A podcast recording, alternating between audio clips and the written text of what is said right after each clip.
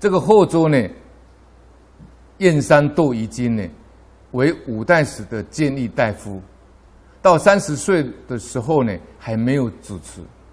那么梦见祖父呢，说呢，你没有儿子，又不长寿，应当早日呢，多行善事。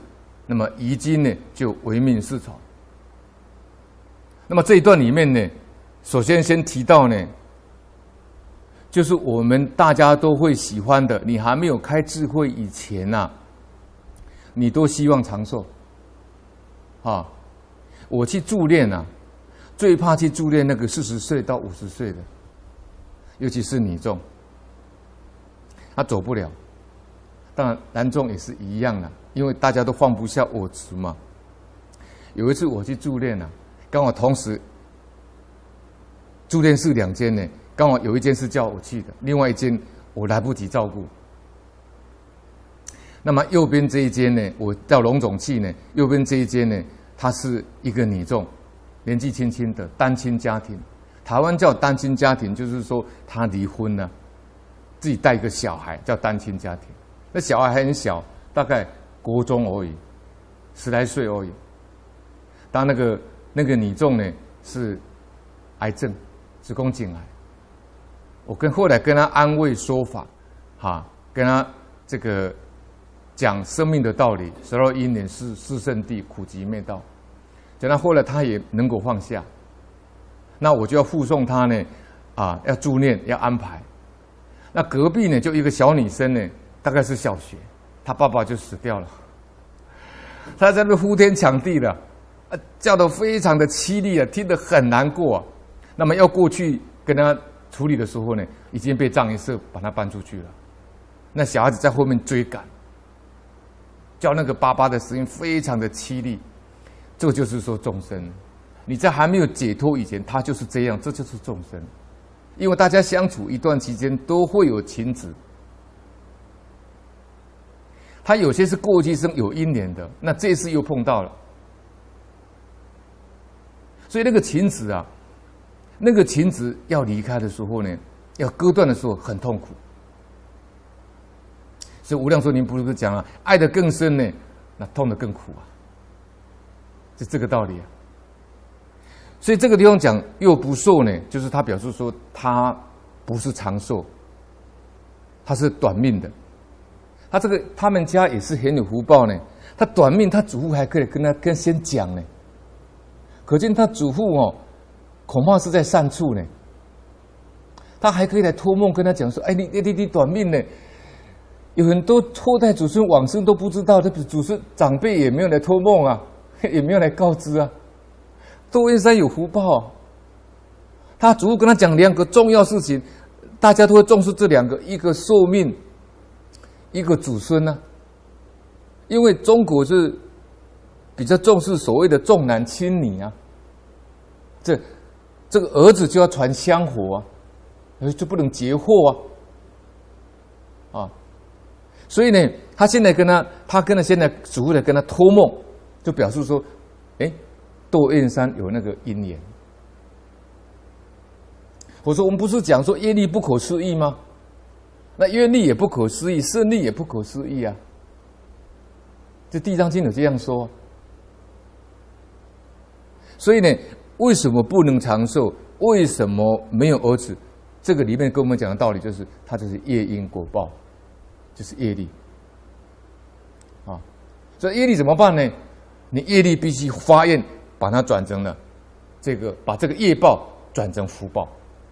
那这个故事呢，就是窦燕山、窦于金呢，把业报转成福报了的故事。这不只是学佛的要学呀、修行人要学，一般人都要学。那接下来就讲说，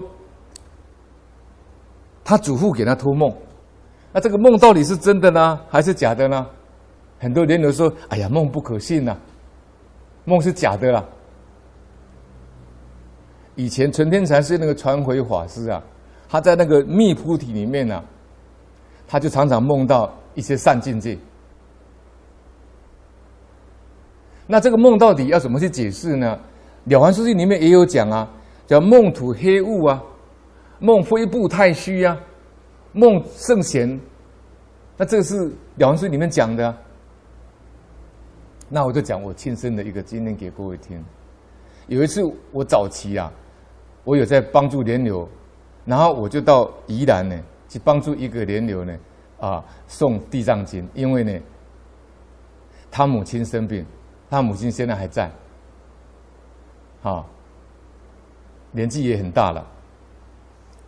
那去他家送地藏经呢，送完回来以后呢，因为他我这个莲友的父亲早就死掉了。往生了，那我莲友有没有跟我讲他父亲怎么走的？那么那天晚上呢，他的父亲就来找我了。那我原来住的地方呢，在景美呢，台北市的景美呢，我是呃两层楼，那一楼跟这个地下一楼，但是我那个一楼呢是差不多一半是在二楼，一半是在一楼的高这个高度。那地下一楼呢是一半呢，我们一般台湾叫做阳光楼。就是说，有一半在地面上，有一半是在地面下，哈。这个我那天晚上睡觉的时候，我是睡在左侧，我我我家中师姐住在睡在右侧，她就来入梦。那因为我的床铺的左上方呢，就床就窗户，那我梦中就很清楚，眼睛也不用睁开。我表示说，我们这个觉性，我们这念心呢，明了以后呢，叫阿赖耶识。身体在睡觉呢，其实心没有在睡觉。这个觉性不需要睡觉的。所以你看那个高僧大德广钦老和尚一入定的时候，七天七夜。虚云老和尚也是也是一样，一入定都是半个月的，一个礼拜的。他那种进入那个甚深禅定，那是不思议的境界啊。那我们现在是凡夫啊，所以在梦中的时候呢，我就知道他的父亲。你看，也没有人跟我讲是他是他，也没有人跟我讲说他那个样子是他的父亲呐。可是我在梦中知道说他是我们那位莲友的父亲呐，我没见过他父亲呢。可是梦中就会奇怪，就会知道说他是那位莲友的父亲呢、你说这个心念多多么不可思议啊！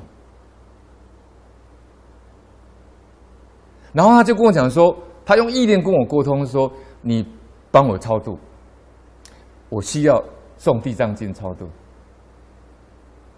那我那个时候因为呢，他突然间入梦，我坦白讲，我那时候的心量跟我的慈悲心呢。也没有像现在这么进步，这我要承认，很惭愧啊！我那时候，我我的直觉就是，我的反应就是警察的特质，警官的特质本身对案子啊，都是都是我们都在做做侦办刑案嘛，所以我们的这个习性里面呢，就带有那一种警察的那个人格特质，所以我梦中呢，嗯，我就先存怀疑了。你说那个疑心一起来就不行了啦，所以为什么贪嗔痴慢？你这个疑就就就就是失货嘛。菩萨菩萨跟佛没有贪嗔痴慢的呀，也没有见货啊，所以菩萨可以大慈大悲，我们就没有办法，我们那个我就跑出来了。你看，在梦境那个我都还会跑出来哦。不要说是你活的时候眼睛，你白天的时候眼睛张开。你在睡觉的时候，那个我还是会跑出来啊，在唯识学里面也有这样解释啊。独我意识啊，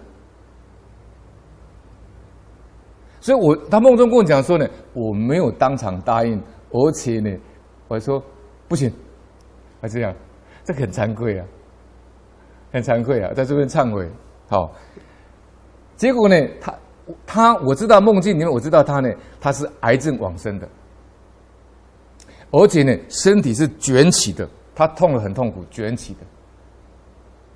这癌症很痛的时候啊，各位啊，那个做化疗的时候啊，你不晓得，那真的痛到不行。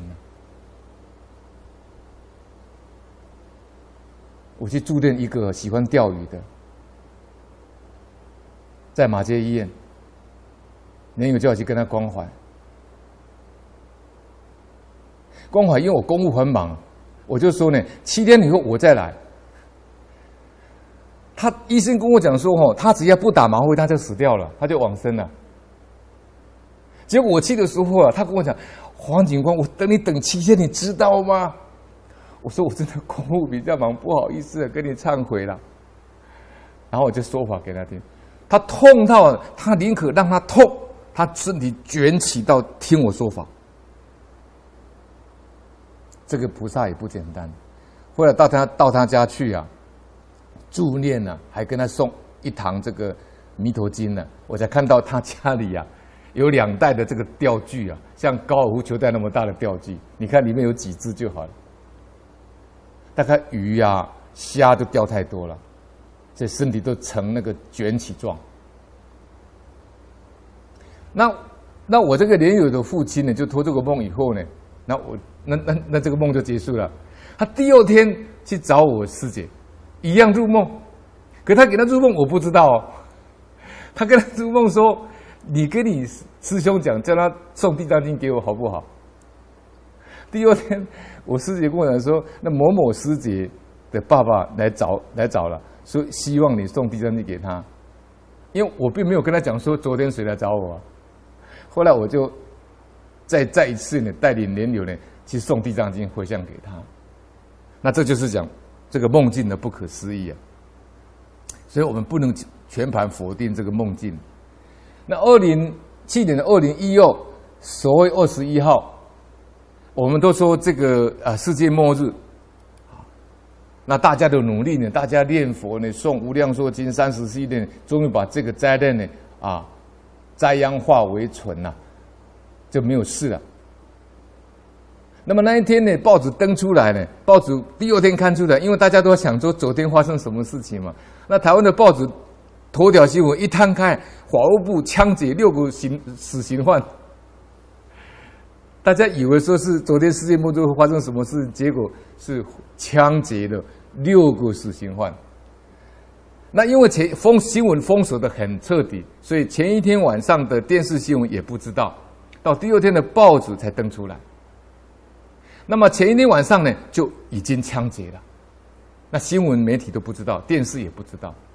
可是当天晚上，啊，那一个被枪决的这一个其中一个受刑人、死刑犯，他的父亲在中部呢，就先在前一天晚上就做梦，梦到华警呢捧个骨灰到他家去了，因为他也不知道他儿子被枪决，要死掉了。这个梦境呢，有时候是很难去解释的哈。